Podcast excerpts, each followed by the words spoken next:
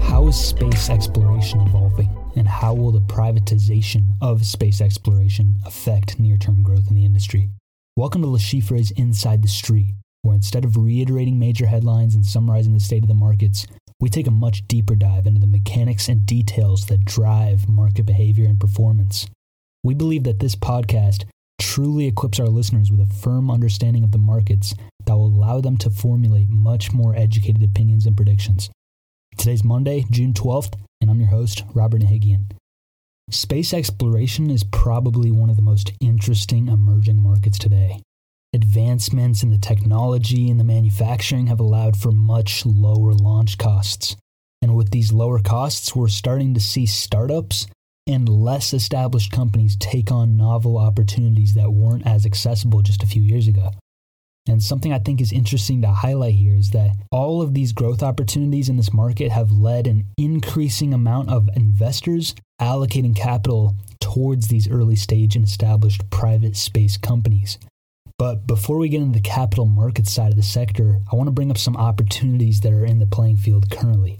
So, from a financial standpoint, a lot of the industry revenue is generated through satellite services and telecom. So, I would say satellites are probably the most overlooked. I mean, if you think about it, they're absolutely necessary for any connectivity, network, or telecom function that we use on a daily basis. But broadly speaking, that data that's available can help recognize all types of global issues ranging from warfare to natural disasters, and it's, it's overall just pretty useful. But going back to the cost side of things, if you look back in 2021, the low Earth orbit launch costs were recorded at an overall 95% decrease over the previous year. I would attribute the majority of those cost reductions to efficient supply chains and manufacturing processes that overall just provide a longer product life cycle. I mean, look at SpaceX's reusable engines, for example. They can use the same Falcon 9 booster up to 100 times with refurbishing between flights.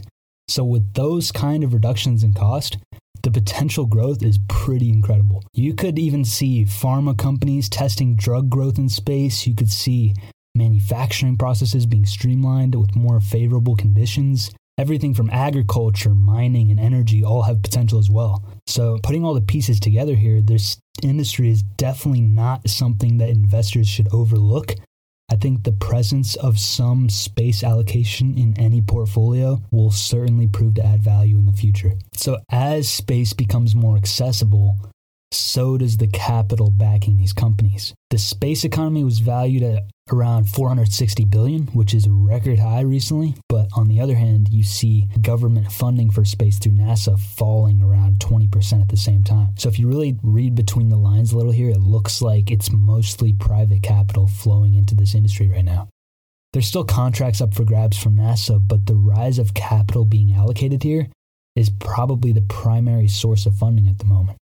And on the other side of things, if we think back to 2021, Cathie Wood's ARK Invest launched their space ETF featuring public space companies such as Virgin Galactic, Lockheed, Boeing, but the ETF has slid around 32% since its inception.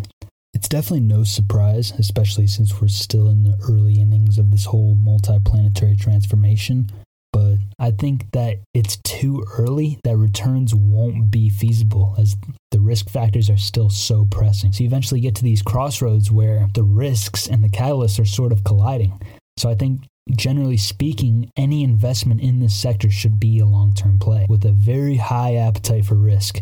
As we head into the future, like I mentioned, space becoming more accessible, I would argue that the catalysts will eventually outcompete the risks and we'll start to see some major players and less established firms begin to rise. Something that worries me is that the commercialization of space will ruin the environment and we'll find ourselves exploiting resources we haven't had much contact with. Commercial space stations and supply chains reaching space is definitely a scary thought, but I think there's value in doing it the right way.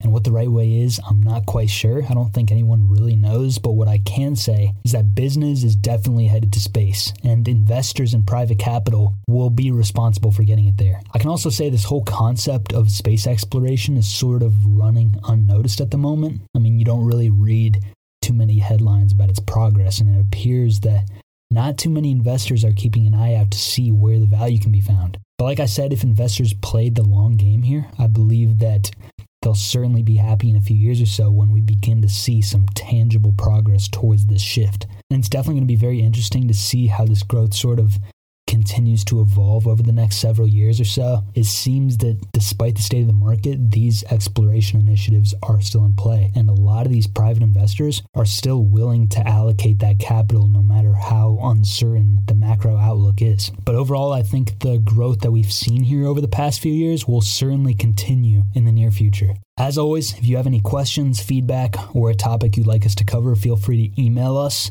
lechifrepartners at gmail.com. We'd really appreciate your feedback. Thanks again for listening. Be sure to subscribe to and download the podcast and follow the company LinkedIn page to stay up to date with all of our latest market commentary. With that, we'll see you guys next week. Thanks a lot.